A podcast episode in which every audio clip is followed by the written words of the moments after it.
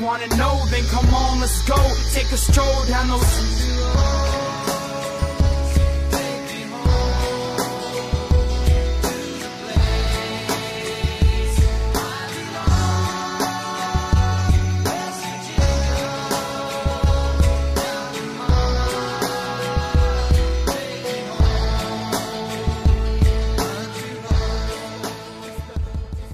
What's going on, Mountaineer Nation?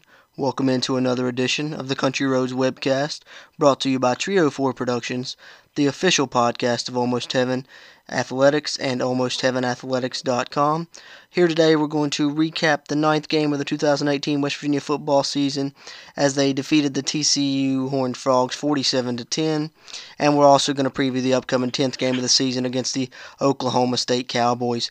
Join with joining me as always is my co-host is Steven Vestal, who covers Mountaineer football for Almost Heaven Athletics and writes there at AlmostHeavenAthletics.com. How's it going, Steven? Good to have you back, brother. Going pretty good, brother. How you doing? Ah, doing real good. Can't complain. Can't complain. Season's going good, so that's always uh, makes for a better mood. There you go. All right. So, uh, as I mentioned, West Virginia defeated uh, TCU 47 to 10 to put West Virginia at eight and one overall in the season and six and one in Big 12 play, with uh, two games left on the season. Um, any opening thoughts on this one before we get into the details of uh, recapping this thing? Uh, I just want to say I really liked how they played this past weekend. Um, I really thought that there might have been a hangover from the Texas game going into this one, but Mhm. uh, I thought they showed uh, great competitiveness coming out and playing the way they did, especially for all four quarters. Yeah, absolutely. I, I agree with you. I um I remember I mentioned on the uh, preview of this game that I thought there may be a little bit of a hangover. You know, when you come off an emotional loss, there's a hangover, and I thought uh, the same coming off the emotional win and a close game over over Texas in a big game. There may be, and um, maybe there was early on as West Virginia, you know, started kind of slow in that first quarter, was down three nothing. But uh, I think that the bright side of that is it was more of a hangover that was just for you know a few series and for a quarter rather than a whole game. You didn't see it uh, affect them for the whole game. They really, once they got going, they just took off like a rocket. Yeah, absolutely. Uh, yeah, there at the beginning it looked kind of like a, a hangover might ensue, but I think that was more maybe accredited to uh, how TCU's defense was playing. I thought they were playing pretty well early on. It's just too much of West Virginia's offense to be outlasted. Yeah, right on. Uh, TCU one of the better uh, defenses in the Big 12, and took West Virginia a while to figure it out. But uh, once they did, they got going um, big time. I mentioned they were down three to nothing, so then they outscored TCU 47 to seven for the rest of the game, following getting behind three nothing. So really impressive performance, especially from the second quarter on.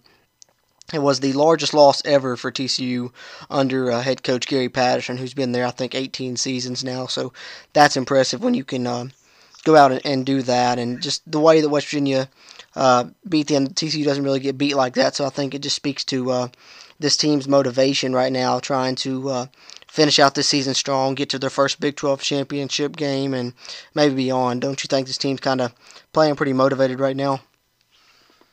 Oh, absolutely. It's uh, probably the most motivated that I've seen them. Um, uh, definitely since joining the Big 12, but probably the most motivated that I've seen them since uh, probably 11 years ago when they played. Um, they almost played for the national championship in 2007. Right. Uh, this team may even be more motivated than that team, uh, just for the fact that they don't have anyone looking. There's people talking about them being in the playoff spot right now, but I don't think that really anyone is giving them a real shot of being there.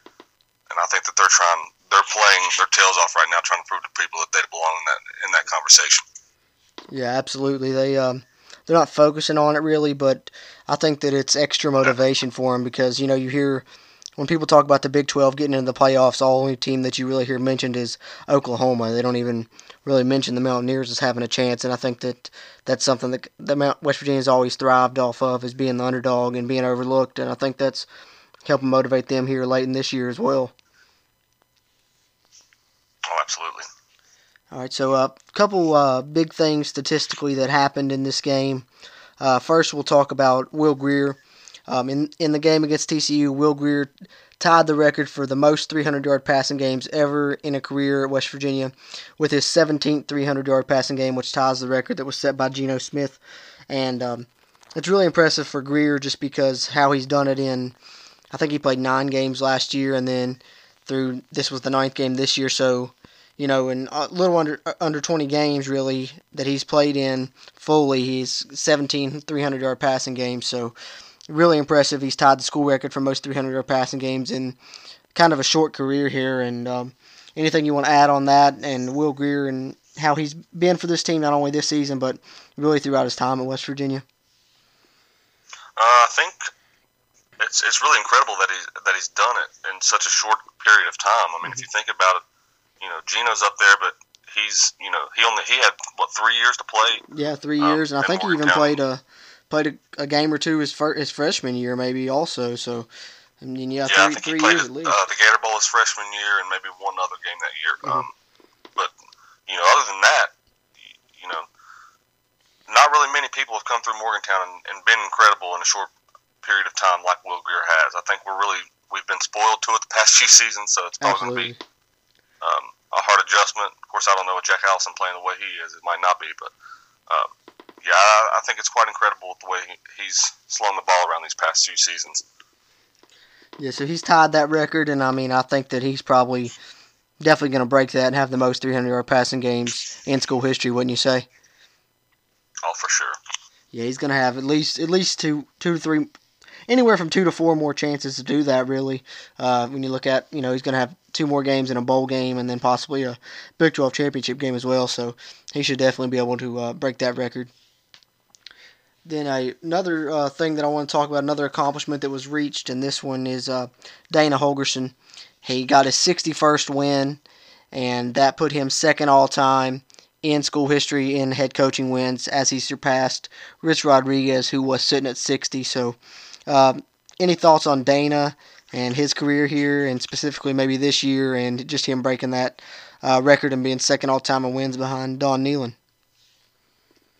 Um, I think it's incredible to finally see it. I know that, um, uh, well, obviously you've been high up on him all the way through his career at WVU. Um, mm-hmm. I've tried to be high up on him. There's been times that I've, um, i will be honest, I've been doubtful of him. Right. Um, but I've tried to stick it out and be, you know, a fan of him all the way through. And I've always thought that he you know, just needed time to get his recruits up at WVU, and you know he will be all right. And I think you're finally seeing that come to fruition um, with some of these guys that he's gotten into Morgantown. And we're finally in a spot to win a Big 12 championship. Uh, we're no longer middle of the pack bottom feeders in the conference. Um, I just I think it's incredible to finally see him do what we thought that he was going to be doing at the beginning of his career. And right. you know, he, there's always going to be naysayers. There's always going to be people that's calling for his head whenever we have a bad game or, God forbid, a loss. I think that he's done a really credible job of ignoring all that, you know, sticking to the task at hand, and he's got a real good chance of being the winningest coach at you um, all in the next few seasons if he keeps up that work.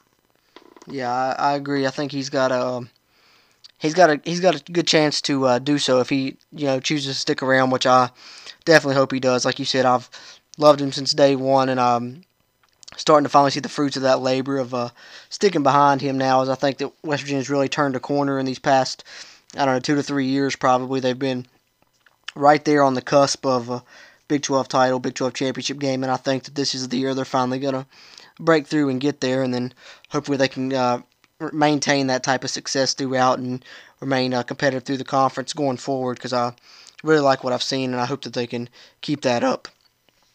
Um, I want to talk for a minute about the West Virginia defense. Uh, throughout the season, they've been uh, doing really well. Um, I know me and you before the season thought that the people were kind of sleeping on them and they were going to be a lot better than people expected. Uh, since Tony Gibson came, they've been pretty solid with the exception of last year, and I think people were kind of looking to last year and figuring that they was going to continue to go down that path, but they haven't done that. They've uh, really improved greatly.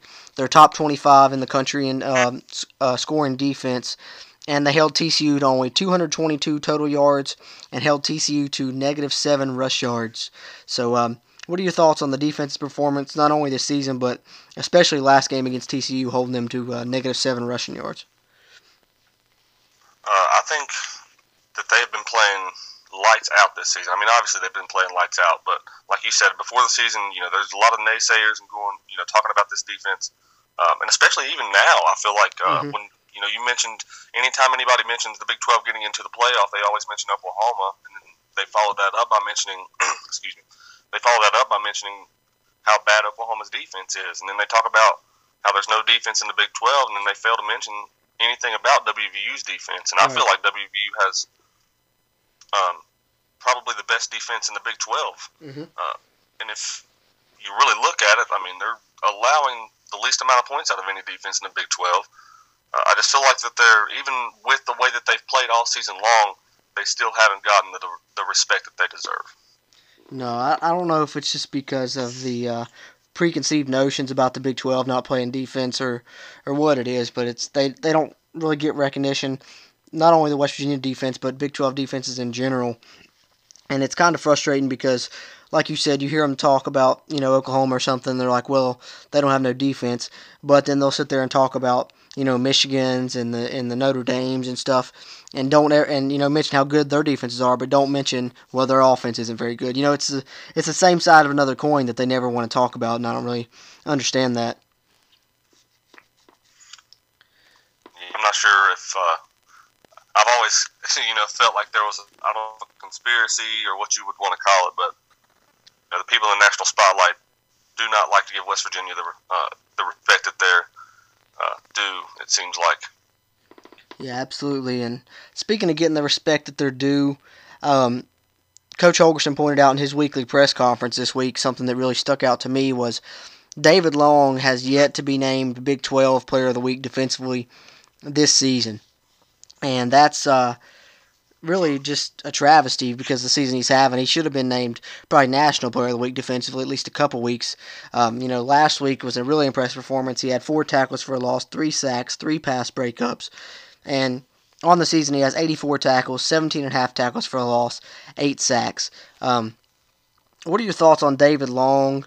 Um, not only throughout the country this year, I think he's one of the better linebackers in the country, but as far as West Virginia history defensively, I mean, where do you rank him? How how special is David Long? Uh, I, personally, I would rank him up uh, top five linebackers of all time at W. Mm. Um, that's with a lot of big, big names like Scott Jerko, um, a lot of a lot of guys that have come through there and were were the golden blue and that were tough heads. I think that he's right up there with them. I mean, if you talk about last year's defense, last year's defense was David Long. We didn't have anybody besides him Oh yeah, that played, you know, every single game consistently. And I think, like you said, I'm right there with Hoagie. I think that he's due more respect, obviously, than what he's gotten this season. I think that he's playing with a chip on his shoulder. I think he actually uses that um, as motivation going Oh, yeah. into each week that he doesn't get that kind of respect or that kind of acknowledgement from anybody that that he feels like he may deserve. Uh, and he really, it really shows every single week. yeah, absolutely. He's a guy that plays with reckless abandon, and um, I'm with you. I think he's top five. I'd probably have him top two linebackers in West Virginia history up there, maybe Darryl Talley up there, but he's right there at the top for me, and I think he's one of the better linebackers in college football. Period. I mean, he leads the team in tackles, tackles for loss, and sacks, and I think he's up near the top. I think he's top five in the Big Twelve in every one of those categories, if not top three. So. Um, Amazing year for David Long, and uh, this defense has really played well this year throughout. And then one more guy I want to talk about that had a uh, impressive performance against TCU, and it's uh, Trevon Wesco. You know, we mentioned him, I think, briefly last week um, for his, you know, what he's been doing. He's really opened up uh, the run game. I think a lot of the run game success here in the past two or three weeks, he can, he's played a big part in that and his blocking. But we saw him against TCU have five catches for 86 yards and a touchdown and that ended up uh, making him the leading uh, receiver for West Virginia in terms of receiving yards, and he's the first tight end to accomplish that feat since all the way back in 2002. So, any thoughts on Trevon Wesco's performance uh, this past week? Uh, you can't say enough about the kid. I think that uh, this past weekend was a long time coming in terms of his performances. I think he's been working his way to that point all season long, and I don't think it's going to be the best game that you see out him um, within the next few games. I think that he's probably going to have an even better game than that with the way he's been playing. Yeah. He's just extremely athletic, extremely intelligent about the game of football. Um, I've, I've been looking for West Virginia to use tight ends more and more the past few seasons because I've been watching. You know, I don't know if it's just me. I don't know if anybody else has noticed it, but I feel like the past few seasons, especially, you know, all dating all the way back to 2012, you watch the Oklahomas and mm-hmm. even when Baylor was playing good and TCU was playing good, their biggest threat when they weren't throwing to their wideouts or their running back was their tight end. And that's one of the biggest things that West Virginia could not stop. And I felt like if West Virginia could get one of the, you know, a presence like that, then they could be dangerous as well. And I think that you're finally seeing that. And Trevon West, he, as big he is, he's just he's like another runaway beer truck like Owen Schmidt back in the day. Yeah, absolutely. After the catch, he's hard to bring down. And uh, I, am like you. I've always wanted West Virginia to uh, employ a tight end like that, and I think that uh, you're seeing that this year, but not only this year, but here as it gets late into the season, you're seeing it more. I think that they were kind of uh, saving it. Um, you know, you could argue maybe they should have pulled it out a week earlier against Iowa State, but um, ever since then, he's really been involved in the offense. He's had uh, most of his catches have come here in the past about three weeks or so, so I think it's something that. Um, we're just seeing the tip of the iceberg, and I think there's other things in the playbook that we haven't seen yet that we'll see over these next two to three weeks probably that'll help this West Virginia offense even more. And I'm, I'm excited to see what uh, Wesco and, and Jovani Haskins as well are going to bring to the table for this offense to help them uh, score some points and gain some yardage in these big uh, big games coming up. Oh, for sure. I, I like the fact that Dana's been using more and more of his playbook every single week. He told us, you know, at the beginning of the season when after the Tennessee game, they asked him how much of the playbook did he use in that game, and he said 25 percent. And I don't even think we've seen 100 percent of that play playbook all the way up to this point. I still feel like that there, uh, there's things to be to be played. No, I agree. I think ever since the bye week, it's been almost like you've seen something new you haven't seen yet, just a new wrinkle every week, and um, I think that's going to continue. Um, having said that, uh, last thing I want to talk about uh, unit wise is I want to give a tip of the cap to the offensive line yet again. Um, second straight week, uh, zero sacks on Will Grier, and uh, that's uh, big, and, uh, and especially when you're playing a good defense like TCU. But it's big the way that they've bounced back in pass protection after struggling before the bye week, and um, zero sacks yet again, so hopefully they can keep that going, uh, especially coming up against Oklahoma State, as that's kind of the strength of their defense is getting sacks. Talk more about Oklahoma State here in a minute, but uh, hats off to the offensive line, I think, for uh, their performances of late. Yeah, you have to give credit where credit's due, and I think that they've been playing lights out these past couple of games. Uh, the, the, offense got 535 yards of offense in the past game. Um, I'm pretty sure they came close to that. Um, in the Texas game, you can't say enough about those guys. They because at the beginning of the season, you know, there was a lot of criticism based upon them letting people through, and that's a lot of the reason that we weren't, you know, getting the ball rolling early. I, I feel like that's what you could accredit it to. Um, but ever since that loss to Iowa State, they've they've really kicked it into gear. Yeah, absolutely. Couldn't agree more with you. So, um, having said that, before we uh, put a bow on this uh, recap of the ninth game of the season against TCU and West Virginia's victory before we look ahead to next week. Uh, let's talk uh, players of the game in this one. Um, offensively, who do you have as your player of the game in this game? It's going to be. I'm going to have to go with Trevon Wesco. Uh, that guy, you, like I said, you can't say enough about him. He just comes every single week, and it seems like he's playing better and better every single game. Absolutely. I uh, I also actually uh, chose Trevon Wesco. It's kind of hard not to with, uh, you know, like I said, he's the first tight end to lead West Virginia in receiving yards since 2002, and then also just the holes he's been opening in the run game and the way he's been driving people. It's just um, really impressive performances as of late, and I think that uh, got to give it uh, to Wesco in this one. So. Um, now, uh, defensively, I uh, mentioned the big uh, game from David Long. A few other guys had solid games. Um, I think there was a couple forced fumbles, a few tackles for a loss. Uh, Dante Stills was forced to safety on a sack, had a couple tackles for a loss. But uh, my player of the game defensively, uh, we talked about him earlier. Got to give it to David Long. I think six tackles, four tackles for a loss, three sacks, three pass breakups. Um, that's impressive. The four tackles for loss and three sacks is impressive enough, but then when you add three pass breakups in there with it, I mean he's really all over the field. It's it's very rarely you hear uh, you know or see watch the game and see people around the ball and David Long's not there. He's there every time. His name's on the broadcast, whether you're listening on the radio or watching on television. You're hearing about David Long on almost every play for this West Virginia defense. He's always around and uh, making plays. And I got David Long as my player of the game on defense in this one. Uh, what about you, Steven? Yeah, um, kind of hard to go against Long with this one. Like you said, the three sacks and you know everything that he did in this game. The kid just brings his lunch pail every single week and mm-hmm. goes to work. You he never has a bad game. I don't feel like, like you say, he's around the ball every single every single play. Uh, yeah, I, I think it's it's hard to go against David Long with this one, with the kind of performance not only in this game but in every game. And yeah. national spotlight, and with the Big Twelve not giving him Player of the Week, I guess we're it leaves it to us. I'm gonna have to. Yeah, we'll just we'll just double down on giving player uh, our Player of the Game uh, this week and make up for it. But yeah, it's it's been really impressive. You know, especially you know this game he only had six tackles, but uh, Coach Gibson mentioned that the past two weeks teams have been taking three receivers and spreading them out close to the sideline on whatever side he's playing to try and get him out of the box, and then that way they can run away from him. And even with teams still doing that to rack up the numbers that he did is very impressive because he's finding ways to still make plays despite teams uh, game planning against him now at this point. So can't say enough about David Long. All right, so I guess that will pretty much wrap up our Game 9 recap. Now let's uh, switch gears and look ahead now to the 10th game of the 2018 West Virginia football season against the Oklahoma State Cowboys as we get set to preview that contest.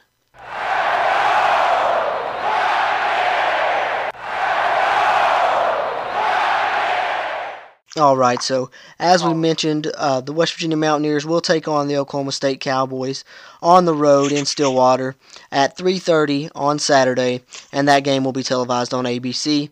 West Virginia is seventh in the AP poll, seventh in the coaches poll, uh, ninth in the college football playoff rankings. Still, Oklahoma State comes in at five and five overall, and two and five in Big 12 play. Um, any opening thoughts on this one before we get into uh, the details of this thing, Steven?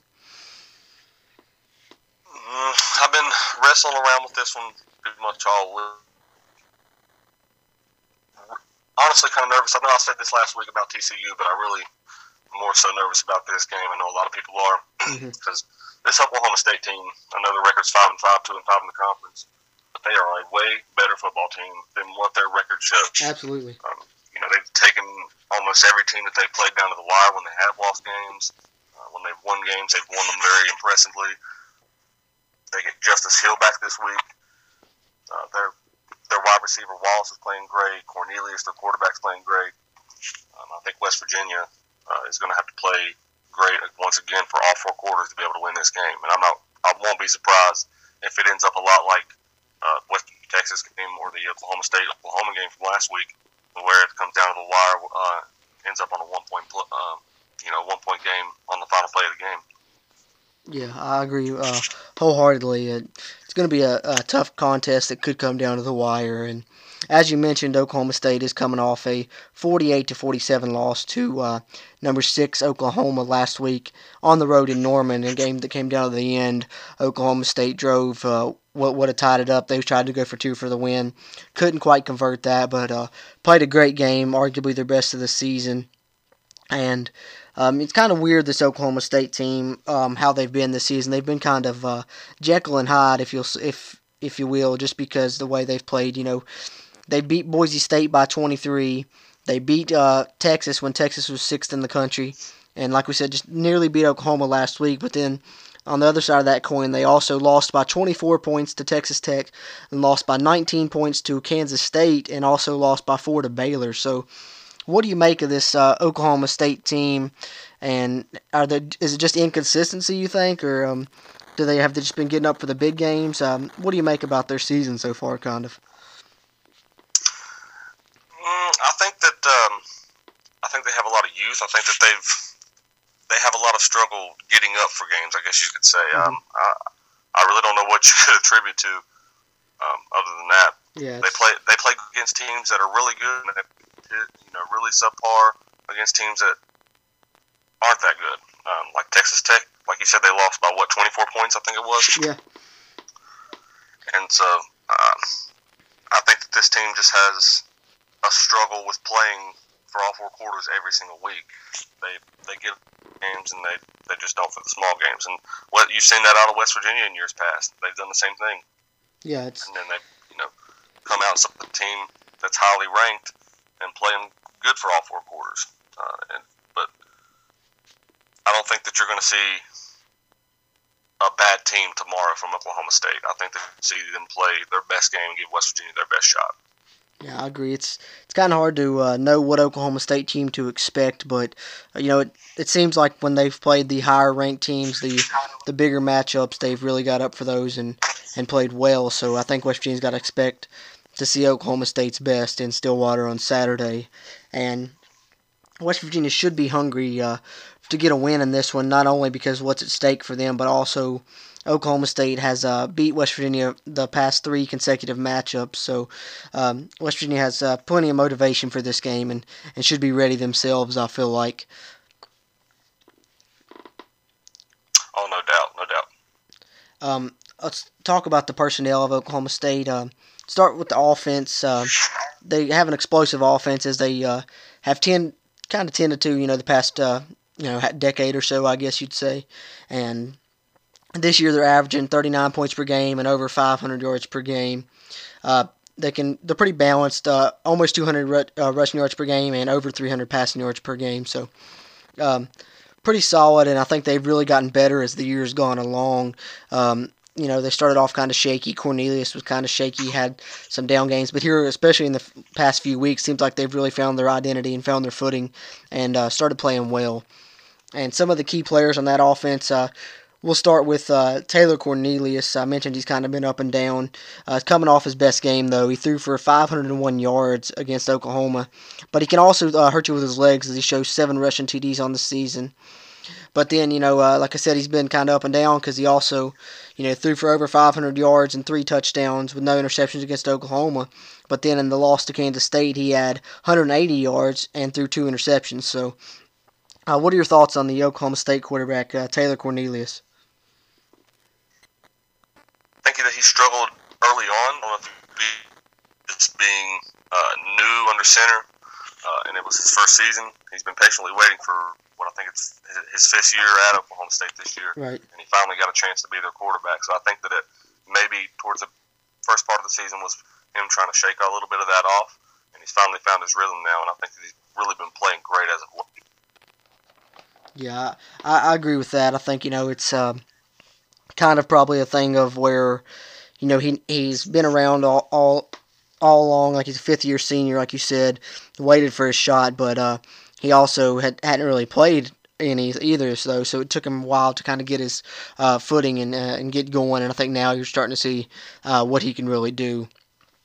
And then uh, the other other key players on that offense, of course, you have uh, running back Justice Hill, who led the Big 12 in rushing last year and is second in that category thus far this year. One of the better running backs in Oklahoma State's uh, storied history, which is saying a lot. Look when you look at some of the great ones they've had. Um, he needs 70 yards to have a third straight 1,000 yard rushing season. And then also they have a good player on their backup, Chuba Hubbard, who replaced Hill last week versus Oklahoma as he went out with a rib injury, but Hill will be back for this game. So, what are your thoughts on Justice Hill and uh, the Oklahoma State run game in general, really? I've always said that Justice Hill is probably one of the best running backs in the entire Big 12, uh, if not the country. Um, him coming back from injury is really going to be something that I don't know if you could say West Virginia should key on it, but I, I don't feel like they should just let that go. Mm-hmm. Um, I think the biggest thing, if you besides Justice Hill, um, going back to Taylor Cornelius, thing that well, he's you know, Taylor Cornelius running, yeah. uh, they're obviously going to get yardage out of Justice Hill. Uh, he's obviously going to be good. Good every single game that he plays. Um, he's obviously a key matchup, like I said, but uh, I don't think that he's the main factor of their offense that we need to key on this week. Right, and then um, you know they they run the ball well with Hill, but uh, they've really uh, made hay passing the ball in the past few weeks, especially in their big games. Um, They've got a few good receivers. Dillon Stoner's one that's been there for a while. He shows a reception in 22 straight games. And Tyron Johnson was a big transfer that they got from LSU. Uh, played a little bit last year, but really started to come on this year. Had his best game of the season in career high 11 catches last week against Oklahoma. But the big guy to watch out for is Tylan Wallace. He's a Biletnikoff semifinalist. He's uh, played his best in their big games this year against Oklahoma and against Texas. He had over 10 receptions in both those games and over 200 yards in both of those games. He's currently third in the nation in receiving with 1,282 yards, so he's a dangerous threat, and West Virginia's going to have to watch out for him. Uh, what are your thoughts on these uh, Oklahoma State receivers and maybe more specifically uh, Tylan Wallace and his big play capabilities? Uh, talk about we talk about the receivers that West Virginia had and how good they are, but I don't think anybody's given enough credit to the Oklahoma State receivers. Mm-hmm. I mean, Taylor Cornelius is good, and and I'm not trying to say that he isn't, but I think that a lot of his performance this season could be accredited to those receivers and the way that they've played. I mean, Tylan Wallace, the kid, has a, he's got 1,200 yard receiving already this year, nine touchdowns, uh, 68 receptions. You compare that to someone like David Sills. David Sills has somewhere around 700 yards and only 49 receptions. Uh, I mean, the kid, Tylan Wallace, has been going up and getting that thing all season long. And I think that he's probably one of the better uh, receivers in the entire country. I think the West Virginia secondary is going to have a really tough time um, stopping him on Saturday, and that's why I think a lot of the game is going to be close because that's one thing that stopped West Virginia from blowing away with the game against Texas because Lil Jordan Humphrey kept going up and getting the ball and uh, making it a game, and you couldn't stop the kid all day. And I feel like you're going to see a lot of the same things with Tylan Wallace. Yeah, I think so too. I think Tylan Wallace has a lot of those same capabilities, and he also has um, speed to go with it more so than uh, Lil Jordan Humphrey did. And I think that uh, the one thing that kind of concerns me is if there's an area where West Virginia's corners have struggled this year, it's been against double moves.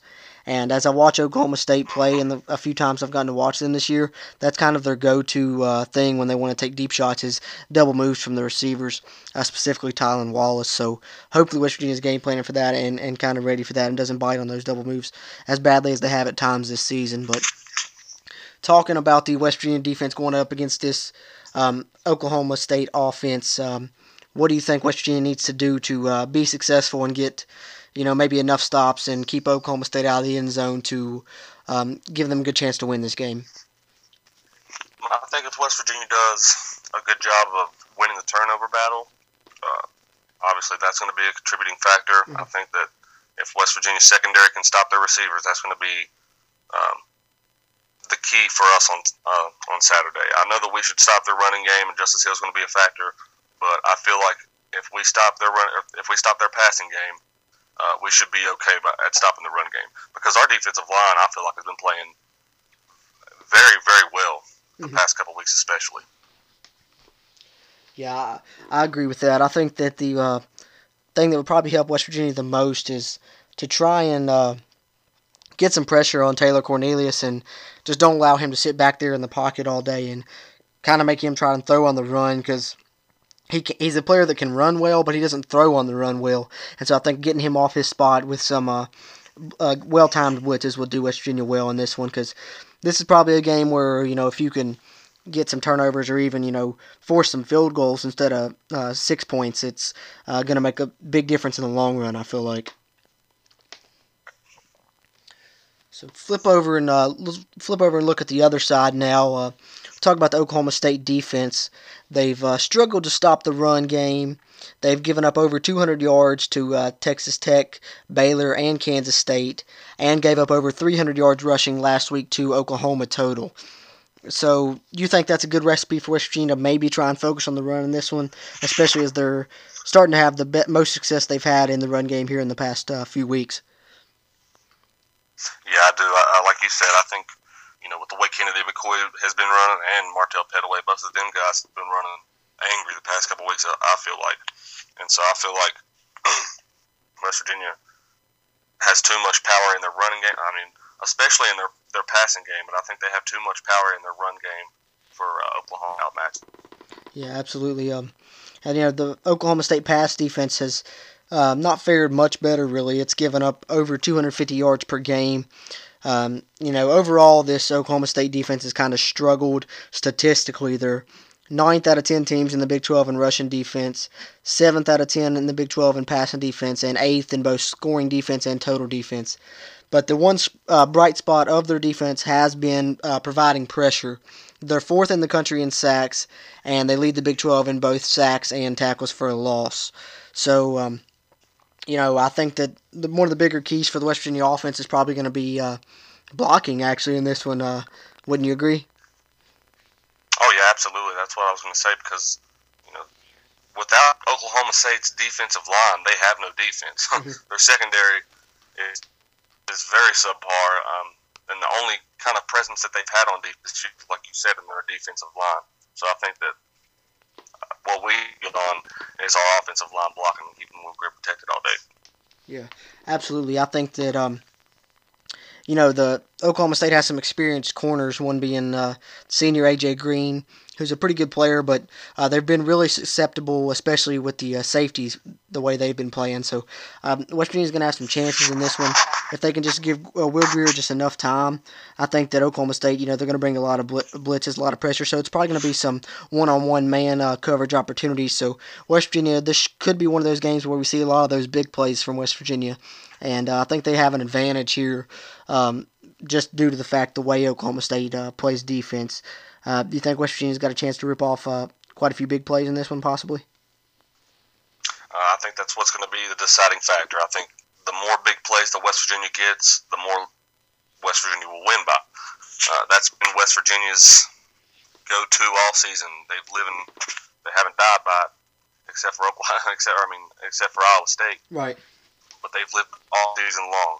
That's West Virginia's identity is to play, and I don't think that um, you're going to see anything short of that on Saturday.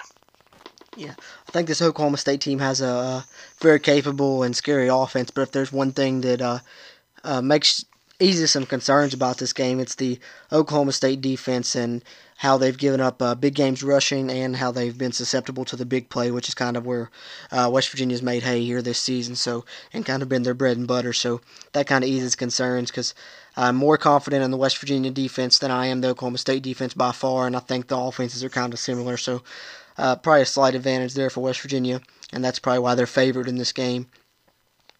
Um, speaking of uh, fa- being favored, um, West Virginia is favored to win, and so if they do come away with that win, what do you have as your X factor in this game that helps lead them to that victory?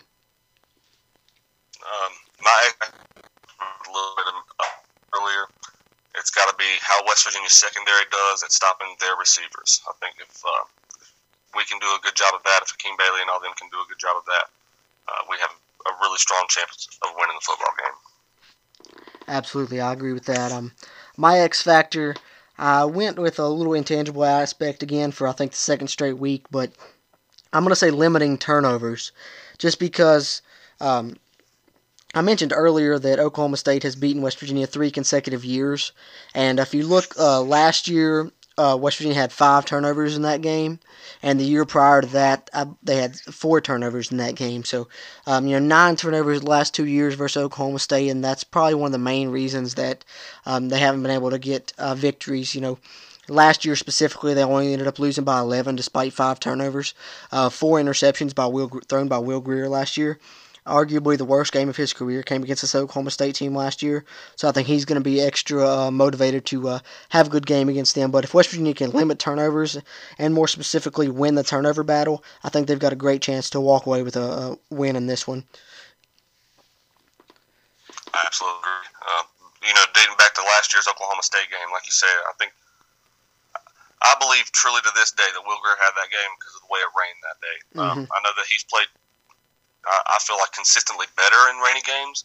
Um, but that that day, um, I, I just remember nothing but a downfall. Uh, that's probably one of the heavier rains that I've had in during a game, and that had a lot to do with from last year.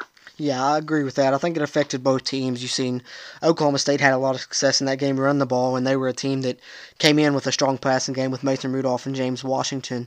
And neither one of those made a very large impact in that game either. I think they had a running back with over 30 carries in that game last year, actually. So, um, yeah, the rain definitely, I think, uh, affected the game and affected uh, the way both teams played for sure. So, hopefully, uh, get uh, clear weather for this one on Saturday. looking that way. All right. So uh, having said that, we'll uh, get into uh, predictions here um, for this one Saturday in Stillwater. Uh, big game for West Virginia. Second to last game of the season. Final road game of the regular season. Um, a, a win by West Virginia uh, accompanied with a loss by Iowa State to uh, Texas in a game that will occur later Saturday night would clinch a spot in the Big 12 championship game for West Virginia. So it's a big game, uh, regardless.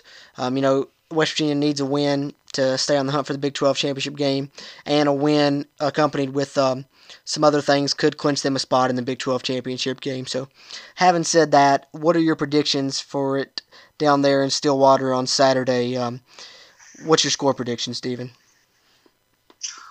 Prediction. Uh, I'm going to go 44 to 43 West Virginia. Uh, like I said earlier, I think it's going to be a really close game.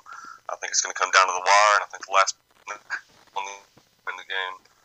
Um, it's just a hard place to play at Boone Pickens Stadium. They, you know, the confined areas on the sidelines can make it hard for players to play. Uh, it's a really loud stadium. They have those paddles that they smack on the walls or whatever, but uh, I think West Virginia will outlast them, but I think it'll be really close again. Right on, man. I um, you know, I've struggled with this one myself. Uh, I thought it's going to be really close, and then you know I've thought the other way kind of too, and so I've kind of settled somewhere in the middle of the two.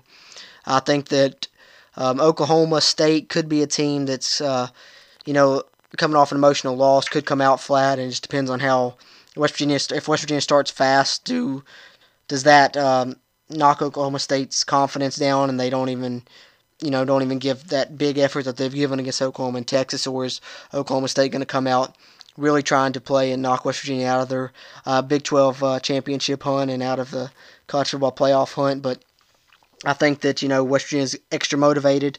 As we mentioned earlier, they're playing really motivated. One of the most motivated teams we've seen in the past decade for the Mountaineers, and I think that they are also motivated by the fact that they want to beat this Oklahoma State team, uh, not only due to their poor performance last year, but how uh, poorly they performed in the past three contests as Oklahoma State's won all three of those. So I think this Mountaineer team is going to come out, get off to a fast start. I think Oklahoma State may have a slow start and uh, battle back as the game goes along, but I think West Virginia's offense is going to pull off some big plays in this one against that uh, susceptible Oklahoma State defense. And I've got West Virginia getting the win in the end by a score of 48 to 38. Mountaineers pull away and get the victory in the end. All right, so uh, I guess that will pretty much wrap up uh, our Game 10 preview.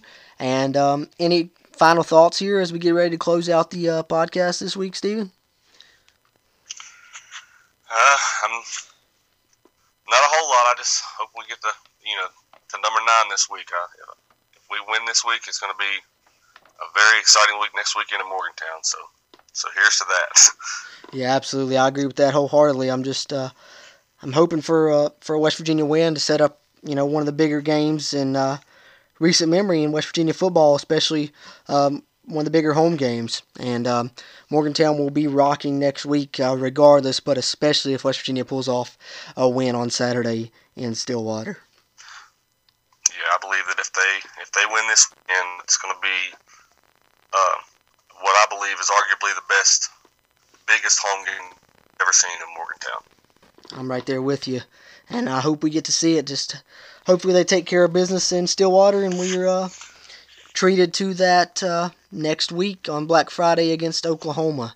So, having said that, that will pretty much close us out here on this week's edition of the Country Roads webcast, brought to you by Trio 4 Productions. We are the official podcast of Almost Heaven Athletics and AlmostHeavenAthletics.com. If you don't already, give the podcast a follow on Twitter. You can do that by searching our Twitter handle at WVU Country Roads. And we're hoping to see a Mountaineer victory on the road Saturday in Stillwater. Having said that, for Steven Vestal, I'm Jordan Cruz, and until next time, let's go, Mountaineers country road.